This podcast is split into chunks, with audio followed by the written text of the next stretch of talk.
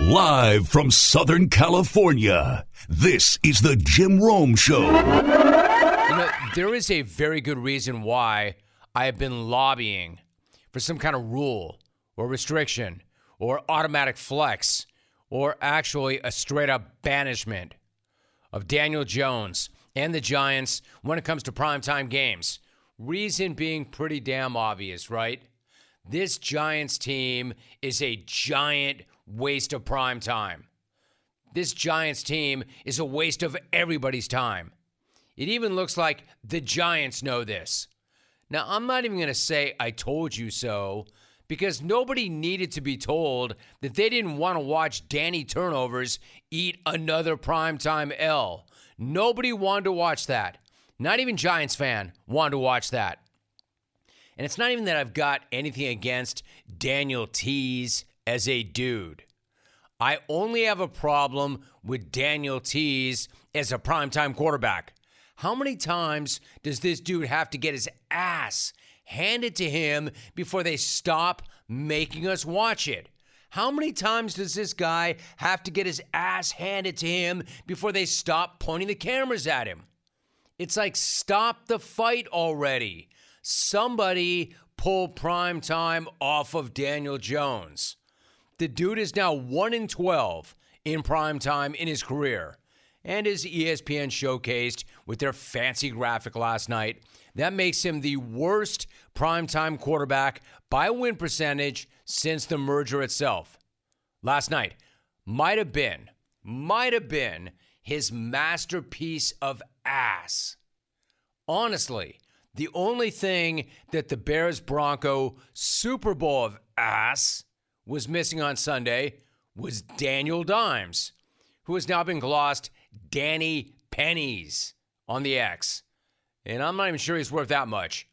But I bet the Giants are really happy they shelled out 160 mil for him this offseason.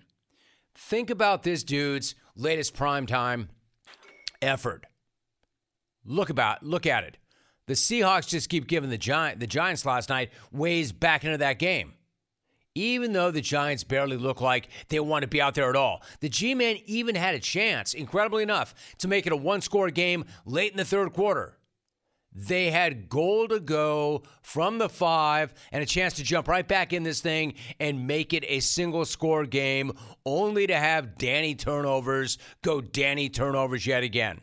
He's got three wide. He sends him in motion. Right foot ahead of his left. Shot Shotgun snap. Drops back three. Lines right throw. Intercepted. It's picked up on the play. Witherspoon. The five on the numbers upfield. The 20. The 30. Breaks a tackle. 50. Angles to the middle. The 30. The 20. Far side 10. Check out the pink pros on the left hand side of the screen. Touchdown. It's a Seattle pick six. Devon Witherspoon. Westwood one, of course, on the call. And if you're watching on CBS Sports Network, the look on Pinky's face and Pinky's little bro's face on the Pinky cast said it all.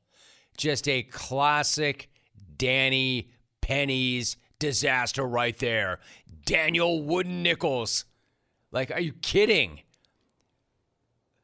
A pick six, 97 yards. What an absolute stud, by the way, the number five overall pick is.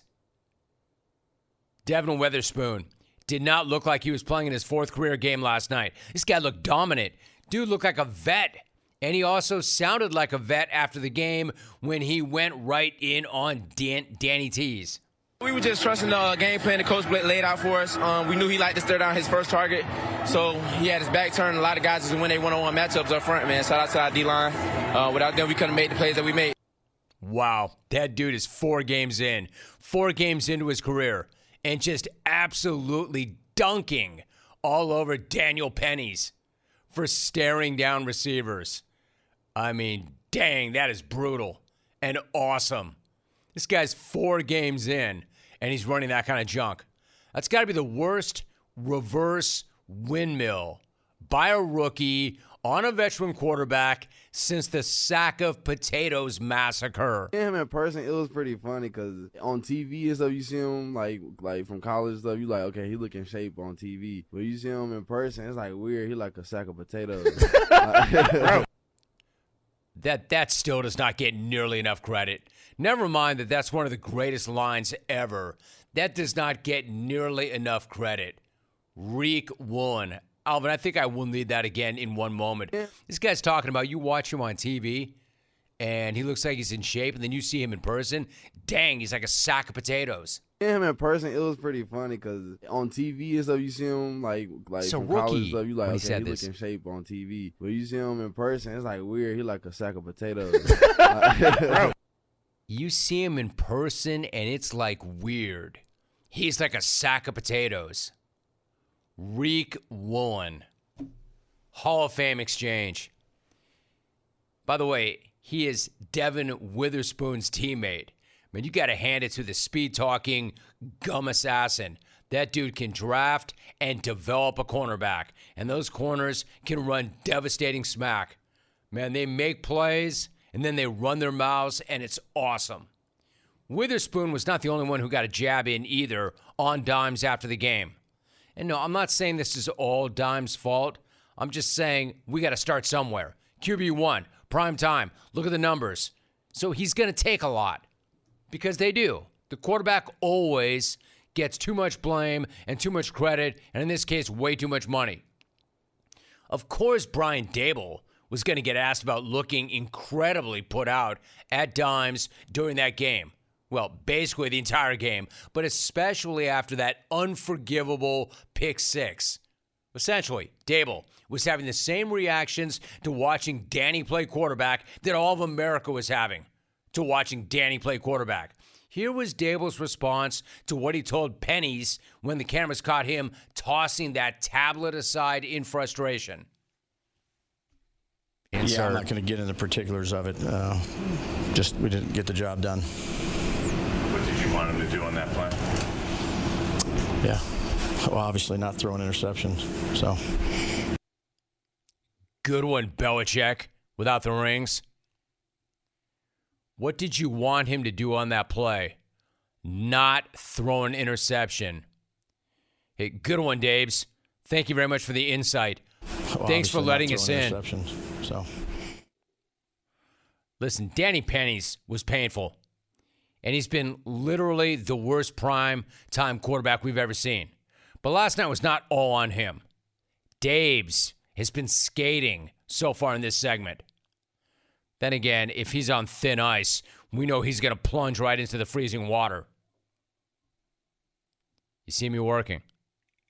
Hey, Dabes, by the way, the hell happened to your team? The hell happened to you? The hell happened to your offensive line? Are you trying to get your overpaid, no show in primetime quarterback killed? Because it sure as hell looks like it. How amazing a story were these guys like five minutes ago? This was the reigning NFL Coach of the Year. But it's almost impossible to believe that watching this team this season, that he was that last season. Because if there were no Chicago Bears, we would probably be talking about the Daboll Giants as the worst team in the entire league right now. In fact, there's no probably about it. They would be. They've played seven halves of horrendous, non competitive football. If it weren't for that crazy second half comeback against the Cardinals, this team would be 0 4. 0 4 with four blowout losses when they were supposed to be a contending team this year. And you can't tell me watching last night that that team's putting in good effort and grinding out and just not having any good fortune. None of that's true. They're not putting in good effort. They're not grinding out. They're barely putting in any effort at all. They barely look like they want to be there. Never mind losing, they're not even competitive. They're barely showing up. They don't even compete. I say this all the time about the NFL. You can go from bad to good or good to bad in a flash. It happens all the time. Every single year it happens to somebody. And the Giants are no different. In fact, they're a perfect textbook example. They went from one of the best stories, best stories of all of last year to one of the very worst stories right now, and it took maybe five minutes for it to happen. I did not want to be watching that game at all. I made that clear before that game. I've been saying that for quite some time. I did not want to be watching that game at all. And I still felt more invested and more locked in than the Giants themselves looked. And I wanted nothing to do with that game. Let me talk to you for a moment about one of my favorite products ever HelloFresh. What is HelloFresh? What it is is farm fresh pre portioned ingredients, and seasonal recipes delivered right to your doorstep. You can skip trips to the grocery store. You can count on HelloFresh to make home cooking easy, fun, and affordable, and that's why it's America's number one meal kit. Kickstart a fresh fall routine with HelloFresh. HelloFresh handles all the meal planning and shopping to deliver everything you need to cook up a tasty meal right at home. They do the hard part, and you get to take credit. And when it comes to options, honestly, more is more. That's why HelloFresh's menu includes 40 recipes and over 100 add on items to choose from every single week. I love it. Comes right to the doorstep, all these tremendous ideas and great meals. Find out for yourself. Go to HelloFresh.com slash 50Rome. Use the code 50Rome for 50% off plus 15% off the next two months. Once again, HelloFresh.com slash 50Rome. Make sure to use the code 50Rome and get 50% off plus 15% off the next two months. HelloFresh.com slash 50Rome. The Giants look like they were waiting for somebody, anybody, to step in and just stop that fight because clearly they were incapable of defending themselves. That's what the referees are for, right? When a guy's getting the bleep knocked out of him and he's not returning punches and he can't defend himself, they stop the fight. Never mind a challenge flag. These guys were all looking over to the corner, wondering why nobody was throwing the white flag onto the field because that beating was cruel, inhumane, and the last thing anybody wants to see is an entire team hooked up to a ventilator going through the rest of their lives collectively as a vegetable. So let me ask again. What the hell happened to this alleged, supposed Tiffany organization and this coach of the year? What has happened to the once proud New York football giants? Because there is nothing Tiffany or proud about this crap. Nothing. Nothing. I mean, they just let the gum assassin blow into their house last night, beat their asses, and then pull his Jim Zorn nonsense in the postgame locker room. I'm gonna save a little bit for last.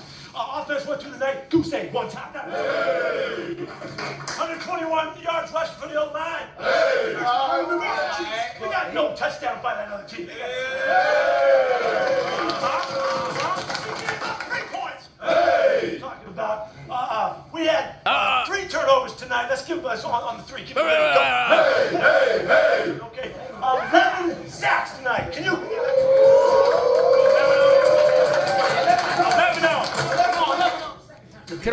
Kind of weird, bizarre universe do they all live That's in? Finish. That's finish. When when did Howard Dean become coach of the Seahawks? Like I, I have no. How did that not end with a hip hip hooray? Hip hip hooray! Hip hip hooray! When I say see, you say Hawks. When I say see, you say Hawks. When I say see, you say Hawks. See Hawks. See Hawks. What's Bryce Simon says? Where, where's my gum? I, have no idea. Well, one, I have no idea what the hell he was saying. Two, I have no idea how they knew what the hell he was saying. Three, I have no idea how grown ass men respond to crap like that. I just know that those grown ass men are responding to that and a hell of a lot better than whatever Daboll is telling his grown ass men to get them ready week to week because they're not ready week to week. I don't get Pete Carroll at all. I really don't. I don't understand him. I don't get him. That's one weird old dude. But he's effective. But he wins. 72, just uttering gibberish at 90 miles per hour, but they're three and one, and they're a factor. They matter. My point is That's finish. That's finished. That, that, that's finished. Uh, uh, uh, uh. That's finished. That's Where's my bubble yum? My point is, there's a lot more to what's going wrong with the Giants than just that turnover machine, that turnover factory they have under center.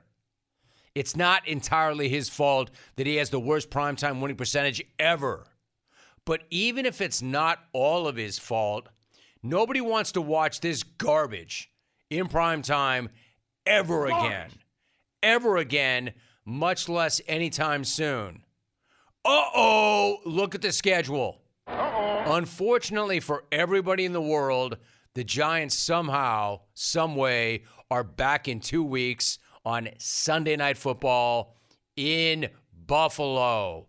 In fact, the next two Giants games are in Miami and in Buffalo and in prime time. Uh oh. And before you come running up in here demanding a flex, the league announced the week six flex already. It's Bucs Lions moving into the 4:30 Eastern Fox time slot, which means Daniel Penny's and the Giants are not going anywhere. Which means we all have to sit through yet another primetime massacre in two weeks. So once again, I will ask the league this. Why can't we get a new rule? The league does what the league wants. They've made that pretty clear. Well, come up with a new rule, one specifically for pennies. It has to be an auto flex, a primetime banishment, something, anything. We will take anything at this point. Anything other than the Giants in prime time. It's not Danny Nichols' fault. He's Danny Nichols. That's not his fault. What, was he going to say no to 160 mil? It's not Danny Nichols' fault that he's Danny Nichols. Danny ought to rip a page out of Justin Fields' playbook and just blame the coaching. Could be, uh, you know, coaching. Daboll. Could Wait, be, uh, you know, wait. coaching. You want be, me uh, to drop back and throw it 40 plus times? Are you sure about that, coach? coaching. I mean, the guy gets hit every other time he drops back. They sacked him 11 times last night. If I'm Danny, you know how dangerous it is for the quarterback generally to run the ball? Not nearly as dangerous as that guy sitting back in the pocket as a sitting duck. Man, if I were Danny, I'd go 30 rushes a game. It's safer, it's better for the offense. They might move the chain. I mean, damn, sacks are nearly a positive play for the Giants. Hey, glass full. Glass full Jim Rome here. Instead of saying that he threw two picks, we should be saying 32 passes went unintercepted. 32 passes were non picks. Enjoy Victory Tuesday 12s. Why don't we give the last word to Seattle's finest orator, who is still Riq Woolen? Hey, is it recording or is it a, a, a picture? The recording It's a, it's a video. video. Okay, so look, we came to the Big Apple. I don't even like fruit like that, but we came to the Big Apple and we ate like a mug. This dude's the absolute best. The guy who dropped the sack of potatoes blast on the world said, Hey, we came to the Big Apple. I don't even like fruit, but we went to the Big Apple and ate like a mug. And we ate like a mug. You did, dude. Couldn't have said it better myself. The Seahawks did eat like mugs. They feasted on apple, apple sauce, apple pie, apple fritters, apple juice, apple crisps, caramel apple. Yo, Riq, what's wrong with fruit though? Are you more of a savory guy over a sweet? Clones, what do you want when you're craving protein or you need more energy? Not bars, not sugary snacks, not energy drinks. You want beef. Pure and simple. Where's the beef? It's in a package of Old Trapper beef jerky. Old Trapper is not your old man's jerky, shriveled, dry, tasteless. Old Trapper beef jerky is made from lean strips of steak and quality spices that are smoked over a real wood fire. It's tender, it's tasty, it's not tough. And why is it so good? Because Old Trapper is a 50 year old family business known for its relentless commitment to quality. They take smoked beef extremely seriously, and you can taste it in every single bite. Old Trapper is packed with protein. It comes in four amazing flavors to satisfy all your cravings. Quality smoked meat at its finest. It goes with you wherever you go to the game, to the gym, to the beach. So look for Old Trapper in the Clearview bag. You can see the quality you're buying. Look for it in major retail stores near you. Clones, if you do not see it, ask for it by name because no other jerky compares. Old Trapper, or what's your beef? Dion Dawkins. He joins us via Zoom. Dion, good to have you back. What's up? How you feeling? What's up, brother? How you doing? Good, dude. Good. Great to have you. All right, so I understand that every single game is important, but given all the hype surrounding Miami after they dropped 70 on Denver in week three and the way you guys came out and dominated them on both sides of the ball, were you looking to make a statement to not only Miami, but the rest of the league that we're still here, you still have to deal with us? you know, Rome, like the world wanted to make it such this big thing about the Dolphins, the Bills, this and that. All the Bills are not the same Bills after the first loss and all of this stuff. But it it was not a statement game. It it wasn't nothing but just that next game. The world tried to make it bigger than what it was. And if we would have let them or allowed them to let them make it bigger than what it was, then it would have been a bad turnout. So we just took it for what it is. We just took it for what was next, and that's just our next game. But you know, every time you like you play a conference game, which in our conference is the Jets, the Dolphins, and the Patriots. Those games are always going to be high intensity, a little bonus star, just a little bit because it's in our conference. And you know, like we have to take care of home base first, and it was a home game. You know, like we take our home game serious, and for and regardless who that team was, we're treating it like we're defending uh, like our dirt, which is our home court. That's it. Dion Dawkins joining us. You're right. That is your dirt. That is your territory, which is interesting, right? Because, like, the Bills Mafia loves you. You, in return, love them. I'm curious, when you talk about defending your home dirt, mm-hmm. I mean, dude, you played your college ball at Temple, which was great for you. But in Philadelphia at yeah. Temple, we're talking about smaller crowds now. What's it like for you to be in front of one of the most rabid and passionate fan bases in any sport? Man and but you hit it because every game it seems like uh especially every home game it seems like i'm getting more and more familiar with how some of my teammates enjoyed their college careers right? Like at that home game it was probably the loudest i've ever heard that that stadium. And i was talking to jimbo which is uh james cook and um he even mentioned like man this sounds like a college game. And i was like man i can't even imagine what it felt like to play a college game like this every single week because i'm in awe and this is my seventh year and i've had tons of home games but playing home with the fans when they're in it it's just a different feeling. And this is just one of those things where when people say why buffalo? Like why do you love buffalo? This is why like the Buffalo fans, the Buffalo family, the mafia, they truly are one of a kind and they continue to to show it. They make us feel their presence. And obviously this past weekend that they made us hear their presence. And um, it's one of a kind. It seems to me, Dion, like unless you've been a part of that or unless you've actually seen it or been there, it's almost impossible to explain. It's almost impossible to explain what the mafia is like and how badly they want it and the price they're willing to pay and that they're always there. You have to actually be there for it. Now, the win itself was enormous, but it was costly because you lost Tre'Davious White with a torn Achilles for the rest of the year. Man, yeah. I, I get that injuries are part of the game, but man, that is so devastating, especially when you consider that he tore his ACL two years ago. Have you been able to check in on him? How's he holding up? Yeah, man. Uh, so as you know, I came in and with Trey, so this one definitely hit home. Um, I definitely checked on him. We have a great relationship, but you know, this is a tough time for Trey. Um, in this career in this world, it like I hate to say that it sucks, but it's a hundred percent injury rate. And when I and when I say that, it's true. Like this is a hundred percent injury rate. Everybody will go through an injury. Like right now, and my finger is a little messed up. So like everybody gets an injury, but for one and like this, when Trey just came back from a serious injury, and now this is another one. Um, we all know who our teammate is. Trey is going to come back stronger, harder than ever. He's one of the hardest working people that I know. You know, Trey is one of those guys that is in the building first and is out of the building last. Like when you're coming in for a walkthrough practice, Trey is walking the opposite way, drenched in sweat.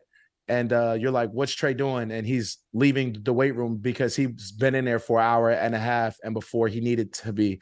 But um, this is definitely a challenge for him. Like we're getting older and Trey understands, but I think that this is one that Trey is going to pop back from extremely, you know, I, I don't like want to say quicker, but I think that he's to come back stronger with a stronger mindset. But overall, it's hard to be an athlete in this in this world. But uh, Trey is a good is a good dude, and he has a good support system, and uh, he's to keep pushing. And we got his back. McDermott does, I do, every teammate does, and we know the the type of guy that Trey is. Dion Dawkins, my guest. I want to ask you about your event, but really quickly, I want to follow up on that. I use that phrase all the time. Yeah. I, I agree with you. It's a 100% injury rate. It's not a question of if, it's a matter of when. Yeah. If you know that, man, how do you take the field without having that in the back of your mind when you know you will get hurt at some point? Man, man, you try not to and think about it. You want to know something, and uh, I'm gonna bring you into the fan world, right? The fans make you think about it more than anyone else. Like when you meet some somebody out and about, or somebody sees you and asks for a picture, and oh hi, they always say, "Don't get hurt." Don't get hurt, and I'm like, bruh, how like how am I supposed to not get hurt? Like you you, guys are throwing making in me my like face. think about it more than Right. Like, don't get hurt. But hey, like, but besides that, that thought is always there. And that's why when you're trying to be an elite player, when you're playing at an elite level, you just play every play like it is your last because you don't want that last play to be a play that you're taking off or a play and that you're slacking off and just being calm. Like, you want to play every play like with that high and and uh intensity. So when they rewind and that clip, like they're gonna say, look, this guy was playing his heart off uh or his heart out and and he's just going but hey it sucks Now, you, you know exactly what I was talking about. That's exactly what I meant. You knew what I meant. So let me ask you this. You're always active in the community with your Dion's Dreamer Foundation. You've got a fundraising event coming up on November 20th. It looks like and sounds like it's going to be an absolute blast, big dude. What's going to happen on sure. November 20th at Forbes Theater? Man so if you know me and, and for anybody that knows uh i usually do like this uh karaoke fridays which in the locker room i put the camera on and i just bump music and i just sing to every song that people and request. But this talent show it'll be one where you know maybe i'll get up there and do my little karaoke thing but i want to put the community's talents on show or put the community talents on snow which is my thing. And um we're we're gonna have it you know like the ticket sales will be coming out soon and you'll be able to you know grab tickets and be a part of it but it'll be one where the kids in the community could come out and be a comedian or juggle or do whatever they like to do uh, because buffalo is a special place and i just want to continue to just put the shine on them and let the world know and let the world see that you know there's a lot of hidden gems in this giant dirt pile that we live in, you know, and it's uh it, like it'll be be- beautiful and fun all at the same time. My man, you are so the if you're coming, best. see you guys soon. Yeah, you are the absolute best. so are we waiting on the information? Where do they go to get information? So they can go uh follow my Instagram, which is Jerzey Star with the Z, J E R Z E Y, or you can go to my Twitter, which is D Dawkins66, or even follow Dion's Dreamers Instagram account. And everything will be posted daily, little clips, little teasers, and just, you know, just follow along because you know it's a journey and it takes a team to get things like this done. So we're still in steps. Dude, I absolutely love that you're going to put the community's talent on snow. Perfectly said. Dion Dawkins, my guest. and they've got the Jags, and they're in London this weekend. Dion, appreciate you, dude, very, very much. You always make it better. Great to have you on the show, man. Thank you. Have a great week. Good weekend, too. Thank you, bro. U.S. Cellular knows how important your kids' relationship with technology is, and they have made it their mission to help them establish good digital habits early on. That's why they have partnered with Screen Sanity, a nonprofit dedicated to helping kids navigate the digital landscape. And for a smarter start to the school year, U.S. Cellular is also offering a free basic phone on new eligible lines, providing an alternative to a smartphone for kids. Start smarter with US Cellular. Visit uscellular.com slash built for us to find out more. Restrictions to apply. Visit uscellular.com for terms. All right. So we all knew that Himmy Buckets was pissed last week when the Heat missed on Dame Lillard. You knew it even before he, before he posted that video claiming or kidding about Milwaukee tampering. You knew Jimmy was going to be pissed. I even said that Jimmy would be pissed because Jimmy should be pissed. He had every right to be.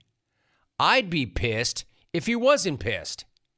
Miami had a Hall of Famer saying that he not only wanted to play for them, and not only did they miss out on that Hall of Famer, I mean, I can't stress that enough. We've made that point, but I can't stress that enough. You have a Hall of Famer, arguably still in his prime, and he's on record as saying it. This is where I want to be. And he's going to the highest rooftop he can find, and he's screaming it every single day. I want to play for the Heat. I don't want to play for anybody but the Heat. I want to play for the Heat. If you're the Heat and you're in the East and you just got to the finals and you need somebody that you know can put you over the top, why the hell would you not do everything in your power to get that guy?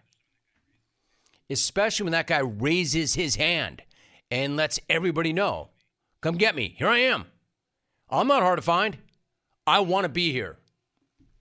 So you can imagine where Himmy would not be happy about that. But one thing not to get the guy, quite another to not get the guy and watch him end up on Miami's biggest rival, arguably. So it's almost like Himmy and the Heat get punched in the face twice. They didn't get Dame, and Giannis did. So, of course, Mr. Big Face had every right to be really upset. Really upset. This is one of the most competitive people in the history of the world. I knew he'd be upset. I just didn't know he'd be this upset. Like, turn up to Heat Media Day rocking guyliner upset. Guyliner, face piercings, black nail polish, and what can only be described as Katt Williams haircut. I mean, he really did show up to the Heat Media Day with flowing, wavy hair. And again, the, no judgment at all. I'm all about it. But this guy, you want to talk about a glow up. I mean, this dude literally changed his entire look and vibe and energy. And he's all about the energy. The energy, what he manifests, how he lifts people up. That, that's not what that was. Apparently, Himmy Buckets is now Emo Buckets. I'm emo. Leave me alone. I'm emo. Leave me alone. I'm emo. Leave me alone. You heard the man. He's emo. So what's going on here? He's dressing and acting in a way to reflect his emotional state. What's this? This is uh my emotional state. I'm one with my emotions. So this is what you get. I love what's this? Like this dude shows up and he has all those things that I mentioned. So obviously, the assembled media is like, what's this? What's this? This is what you get. What's this? Oh, this. Yeah, well, I, I'm an emotional person and I'm expressing my emotions right now. I'm my emo. emotional state. I say it all the time. The Jimmy Buckets experience is an experience unlike any other. It's one of the all time great experiences because you never know exactly what you're going to get. Because Jimmy has several faces. There is playoff Jimmy. There is big face, coffee, slinging Jimmy. And now there is emo Jimmy. And emo Jimmy is all up in his feelings. He's not even denying it. He's all up in his feelings and he's feeling so many feelings right now. Just emotional right now. A lot have gone on in the past week with basketball. So, you know, I'm in and wearing all black and then my emotions The Bucks of tampering. just show. If you could name those emotions just that you have gone through within the past week, what are those emotions? So much has happened. I was excited and then angry and then sad and then excited again and then pissed off and then sad again. And now I'm excited. You just can't tell because I'm not smiling, but I'm very happy. Very emo. This dude's incredible. This dude's absolutely the best. How can you not love this guy? He might be different. He might be a little weird. He might be even a lot weird. But as I always say, weird is good. A lot weird is really good.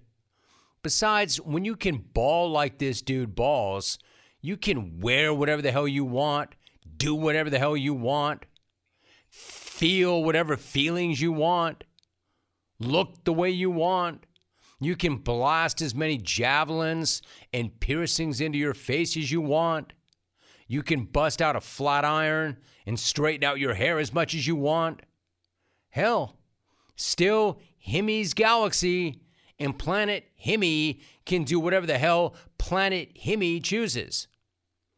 Just when I thought that I could not like and respect Himmy any more than I already do, he shows up like this in response to what his franchise did not do. It's got to be the most hilarious possible response to being frustrated with an organization ever. It's so incredible and so awesome. And here's why look at today's NBA. When these entitled superstars don't get what they want, what do they do? They get all bent, they get all butthurt, and they demand a trade.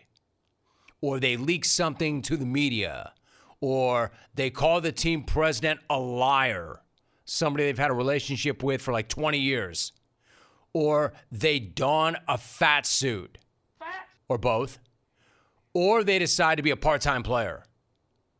Any and all of those things. Not Himmy. He's not doing that. He's just straightening his hair, painting his nails black, wearing some black clothes, throwing on some guy liner, and oh, yeah, blasting studs into his face and his eyebrows and connecting rings to his lips and nostrils. And it's absolutely awesome. The part that really gets me, it's the commitment to the bit.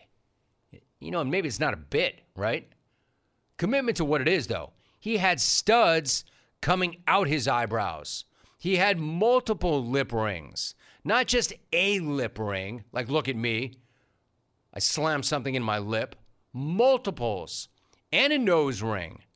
And I'm not embellishing this or overselling this. Go find the pics. You know, no pics didn't happen. There are lots of pics. It happened. This dude really just sat through all those piercings just to show up and make a statement about his emotional state at Media Day. Oh, and flattened out his hair. Made his hair all wavy and awesome. And then the best part about it was because it was Media Day, they took pics. And they're Media Day pics. So they last. You know, you can't delete those. They're from Media Day. They last all year. Pictures that are now official Heat Media Day photos of Jimmy. You know, how long is he going to rock this look? I don't know. Hopefully forever. But what if it's gone in a week? It'll be there all year. Then what if it's already gone? And it could already be gone, but it will be there all year. And he made a statement. He showed up and he made a statement, and it's awesome. The only thing left to do now is give Himmy Buckets the emo gloss. And there's some pretty good ones out there, like Ball Out Boy or Jimmy Hate World. Or how about this one? Death Cab for Jimmy or Jimmy's Chemical Romance. Personally, I can't look at these pictures and I can't stop thinking about the lyrics. We don't have to take our clothes off to have a good time.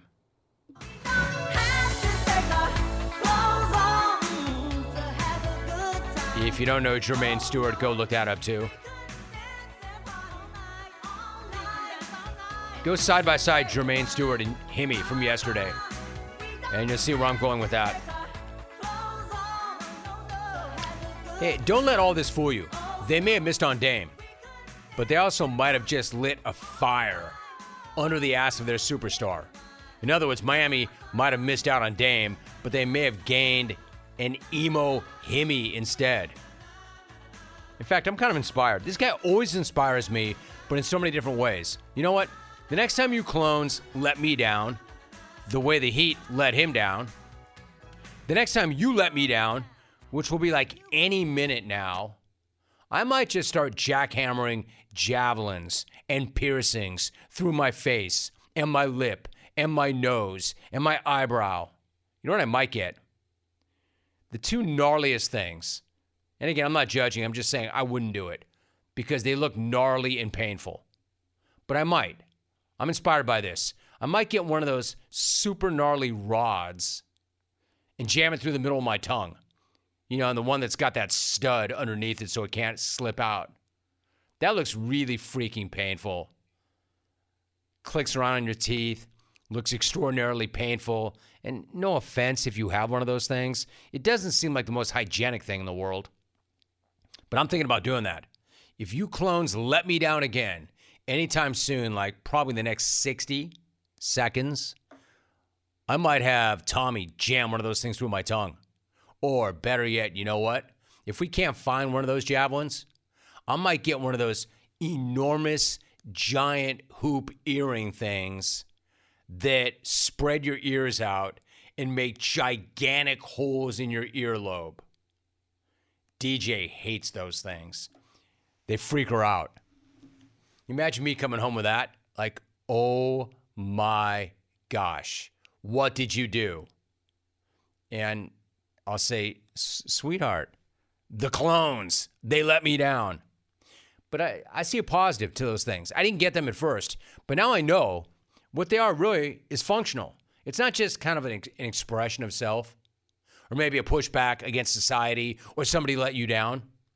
I could jam corks in those things and other weighty crap in there. Maybe I'll jam a cigar up in there for later on when I'm ready to fire it up. Maybe I'll jam a Sando in my ear from Ike's or both. Van Emo. You know I will. If you let me down, you know I will. You know I will. Death Cab for Romy. I'm feeling you, Himmy. I like it. Ryan in Ventura. Ryan, persistence does pay, dude. You made it in. What's going on? Tim, what's up, dude? What's Ryan? Hey, uh, Rome wasn't built in a day, right? Right, you are, Ryan. And now you're done. No. You don't like that. Wow, dude. I don't like that call. Not a very good call. You spent an entire week trying to get on. What does that have to do with anything at all? What does that even mean in this context? Were you small talking me? Were you trying to build rapport with me? Were you trying? What the hell were you doing anyway, dude? What does that have to do with anything? That's kind of one of those things where, like, first of all, what the hell was that? The hell was that, Ryan? Let me just start right there. The hell was that?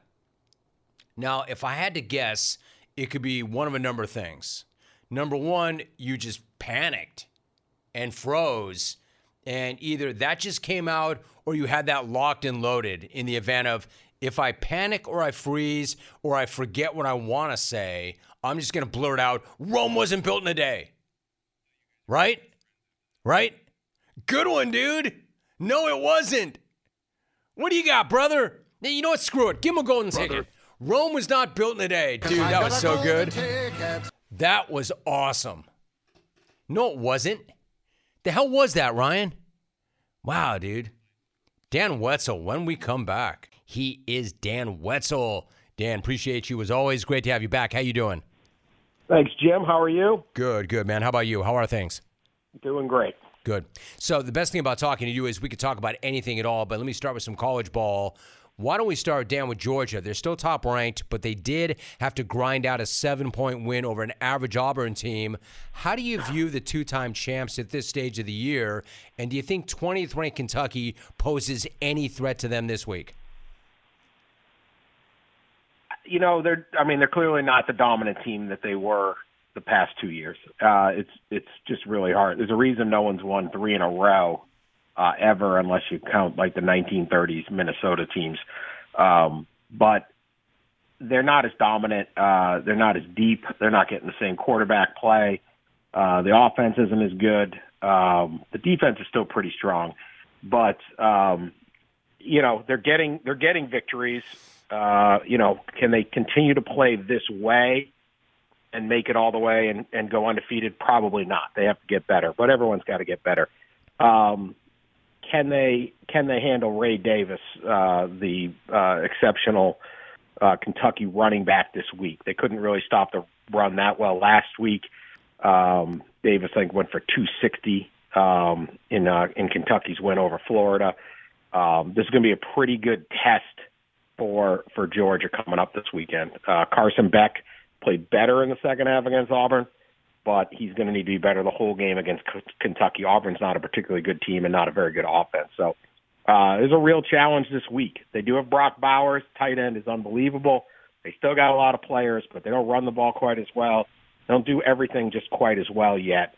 So uh, Georgia's vulnerable. This whole this whole season sets up for you know usually by this time of year you're not looking and going, man, I could see seven or eight different teams win a national title. But that's how it is this season because there really isn't a super team that you should be totally afraid of. Yeah, right. That's exactly how it feels. Dan Wetzel joining us. Like, so where do you put Michigan in that? Michigan came alive in Lincoln and hammering Nebraska 45 to 7. They're good. Are they national championship good? Is this their year? Uh, Michigan can win the national championship. We just haven't seen them play anybody really strong yet. We just don't know. Um, but I think Michigan could win it, and Texas could win it. I think Ohio State could win it. I think Florida State could win it. Washington, Oregon. I don't know if USC's got the D. I don't know if Penn State's got the offense, but um, you know we're we're we're pretty far down the. You know we're nine, ten teams in there, right? Florida State could win it. There's a lot of teams that you can make the case. Um, I certainly don't have anything against Michigan.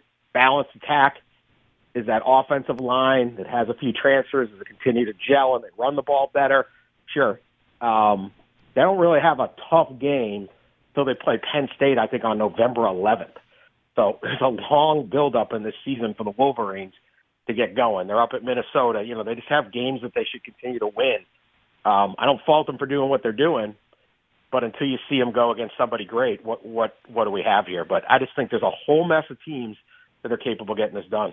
Dan Wetzel joining us. So, Dan, you mentioned Ohio State. Let me ask you this: What do you make of Ryan Day going in on Lou Holtz after that Buckeyes comeback win over Notre Dame? I mean, could you see why he was so aggravated, or was he just butthurt, attacking the elderly, and was Holtz actually fair in his criticism? Holtz's criticism was pretty tame. I mean, he basically just said teams that beat beat Ohio State are, are usually more physical than them, and he thought Notre Dame would be that. And Notre Dame is Notre Dame will only beat Ohio State by being more physical. They're never going to have more talent uh, at the skill positions than Ohio State. Virtually no one has more. If if anybody does, it's it's going to be a Georgia or an Alabama. Um, it's hard to have more talent than Ohio State. So, I, you know, I think Ryan Day. I think I think everything with Ryan Day right now stems from what's going on at Michigan. Michigan is in in his head. Uh, you know, he's there. They beat Notre Dame. It's a great victory. Um, it would be better to focus on the great victory than fighting with Lou Holtz, who hasn't coached in decades. Um, but that's where you're at. Uh, but he's, you know, his thing is our, our program is tough. Losing to Michigan is an enemy. He's declaring, hey, look, this narrative, we're not tough. It ends right now. We beat Notre Dame. It doesn't end on a September night in South Bend. It can only end on a November afternoon in Ann Arbor. You have to go up there, stare down the bully, punch him in the face, beat Michigan, and then, yeah, Ohio State will be fine. You'll be able to say, look, we're tougher than Michigan. But until you do that, that's the nature of that Ohio State Michigan rivalry. It's all encompassing. Three years ago, Jim Harbaugh was doing a pretty pretty nice job in Michigan everyone was all over him because he couldn't beat Ohio State. It's just the way that thing works. It overwhelms everything. Uh, and you could see the frustration there in Ryan Day. I think that's what the reaction was. It really had nothing to do with Lou Holtz. It has everything to do with Jim Harbaugh. 100%. Ryan Day. I like Ryan Day, but when you talk about having to beat the bully, you're right. 86 year old Lou Holtz is not the bully. That's not the guy you want to punch in the face. That didn't fix that. I agree with you. Where do you come out, Dan, on Colorado? So after back-to-back losses, they're out of the top 25. But what did you make of the way they kept fighting after spotting USC that 41-14 lead? And does Coach Prime still have your attention? Oh yeah, definitely. I mean, it still remains a fascinating program. Um, look, you can't you can't just snap your fingers and take a one eleven team and turn them into a, twelve and zero team. Uh, It just I, I don't care if you had I don't care who you got. Um, they don't have the depth. They don't have a pass rush. I mean, you could see the holes all over that team. And when they were going to face, particularly Oregon and then USC, this was going to be a huge problem. Caleb Williams had all day to throw the ball back there. Um, but they fought. Uh, Shedeur Sanders is an incredible player, tough as nails. Uh, they've got a lot of good players, and it's all about, you know, they had like 200 recruits at the game. They've got celebrities. I, I suspect they will close very well and have some serious flips at the end of the recruiting cycle, and they will dominate in the portal this spring, uh, this winter and spring. Not just bringing in quantity like last time when you had to scramble and try to bring in 70 guys. You're looking at qua- a real quality this time. So this was a process. Uh, that first month couldn't have gone much better. I thought they they could be a lot better and be one and four. They're three and two. Um, now they got to continue it. Arizona State they need to beat. They need to beat Stanford. They need to go in and try to get, you know, get to, get past six wins and get a get into a bowl game and all that. Hold their own. We'll see where they go. But um, in terms of of proof of concept to recruits, in terms of excitement, in terms of the number of guys they got out there to visit and all that, uh, hugely, hugely successful uh, season for for Deion Sanders so far. Right. Parents' weekend is Stanford, so I'll be at that game. I want to see that myself. I want to ask you about something that got some attention, and you paid it some attention, and then it was kind of gone, but I thought it was really unique and really unusual. What do you make of Travis Hunter and the way he ultimately handled that cheap shot that resulted in a lacerated liver and cost him multiple games, and what he did after the fact? Yeah, look, he they they immediately stood up uh, both both Prime and Travis Hunter for uh, Henry Blackburn, the, the Colorado State player who who delivered the hit. Uh, and it was, you know, it was a dirty hit. It was after the whistle. It got flagged. It could have been, um, you know, I think we focus in football so much on on head on you know head head to head shots, head shots, and stuff like that. Um, this is a danger. I mean, you lacerated a guy's. I don't even know what that is, but sounds awful. Um, Travis Hunter missed two of the biggest games. He's knocked out part of his season. He certainly wanted to play in these games. It was a big thing. Uh, they defended Blackburn right away. So look, it's an emotional game. It's a tough game. This is fine. And then uh, Travis Hunter's got this YouTube show. You know all the NIL stuff, and he has Blackburn on. They sit there and talk. Uh, they show they kind of be friends. They try to build a friendship. They go bowling for charity. Uh, I thought it was a class class move by by Travis Henry and, and all of that. You know, we just talk about Ryan Day and Lou Holtz screaming at each other. You can go anywhere anywhere on social media. Everyone's yelling at each other. Washington politics, businesses, everyone's screaming at each other in this country. And here's a 20 year old kid uh, saying, "Hey, you know what? I actually got not, I actually got my liver lacerated. I had to miss three games, including the USC game that I wanted to play in front of every NFL team. Uh, and it's cool. I forgive him. It's just football. It's a, it's a nice uh, message to send to, to the country and a reminder. Maybe these these younger guys got a better idea what to do than than all of the rest of us. Yeah, never mind being the adult in the room. The adult in the room, all the adults can't seem to figure it out. If anybody had a reason to scream at somebody or something, it was him. Dan Wetzel joining me for a couple of more moments. I don't want this to be misconstrued in any way, but let me ask you this, Dan. Mental health is certainly no laughing matter, and it would appear that Chandler Jones certainly is struggling right now mightily. But as the executive producer of the Aaron Hernandez Netflix documentary, what was your reaction to Jones saying that Hernandez, in fact, did not die in prison, but that Josh McDaniels had him killed in an industrial park? Yeah, it's. I mean, obviously it's outrageous, um, and you feel for whatever Chandler's going through. Um, you know, uh, he's a.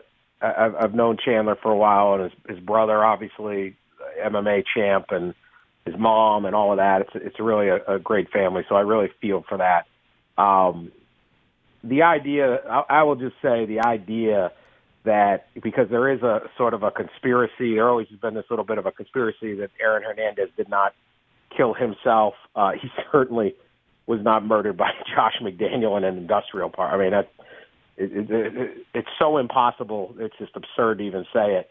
But the idea that anyone killed Aaron Hernandez, uh, spent a lot of time on that because I was certainly, you know, looking through all the reports. But forget me, you could go to uh, Aaron's family, including his attorney, Jose Baez, is one of the best attorneys I've ever seen in this country, um, was vigilant in trying to figure out was there anything other than suicide here? And unequivocally, it was a suicide. There isn't a shred of anything other than why would he do that? It was a mystery. He sound he, surprised people with it.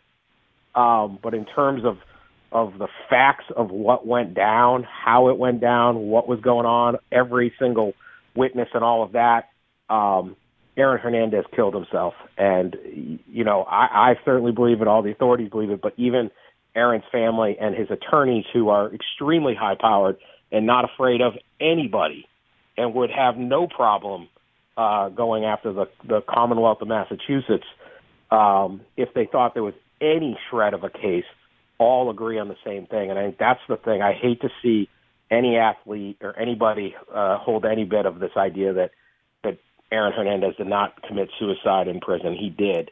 Uh, as for coming up with Josh McDaniel and something, that's just ridiculous. I, I don't know what's going on with Chandler Jones. I just I feel bad for him and his family. Right. I appreciate your thoughts on that. If you've not seen that documentary, it's on Netflix. Dan Wetzel is the EP of that. It's a fascinating doc. You should see it. Hey, Dan, leave me with this thought, or don't if you don't want to, but I'm going to ask you anyway and take my shot. My wife Janet and I dropped our younger son Logan off in Boulder to go to college a few weeks back, and I think we're like a lot of parents this time of year or several weeks back that did that. We, in fact, are now empty nesters. I know you dropped your daughter off as well. What was that like, and how hard did that hit? Yeah, you and I were, were texting about that. Um, yeah, it, well, this is your last one, right? This Yes. was my first. Right. So what was that Uh, like? Yeah, yeah. It was it was it was tough. I was tough. I was it was it was a day or two of uh, kind of shock to the system. You know, I mean, you just you got someone there for for 18 years and that friendship and all of that. But uh, when you see him doing so well, uh, it's certainly a you know, as I'm sure you're you know you're sitting there with Logan saying you know the guy's having time of his life. He's at Colorado. This is great. Everything's going great and you got to remember that. So it, it's time, but it's tough as a parent, you know. And I'm sure you're looking around the house right now, going, well, "I was going to watch the game with him. Where is he at? Where is this one at? What's going on?" It gets quiet in the house, so it's just it's something that parents and and and certainly fathers have to go through that um maybe we're not really ready for. I certainly wasn't until uh, that last week. All of a sudden, you're like, "Whoa, this is." uh this is this is a different one, so I appreciated being able to reach out to you on that. No, hey, listen, it's it's like anything else. You can't prepare for it until it happens. I remember when we had our first one, Jake, and Janet sent me to baby class, and we were going to baby class once a week for several hours. Like there was no way that was going to prepare you for what was going to happen when you first bring that child home, right? Now, the thing that you did, leave us with this thought: you actually had a plan in place for when this happened. I did not, but you actually met with a bunch of fellas who were going through the same thing at the same time. Where did you guys go, and did that help? What was that like? Yeah, well, my solutions are often just involved alcohol, Jim. Um, so it's not Right, I understand that. Me too. not the best, uh, maybe the best solution. Yeah, no, I texted like like uh, like ten guys that had like dropped somebody off, and some had dropped off their third kid, some had dropped off their first, whatever. And it was kind of funny. I just said, hey, you want to meet up at this uh, this bar, the Blarney Stone, uh, in uh, Berkley, Michigan. Not a uh, not a fancy place, great place though.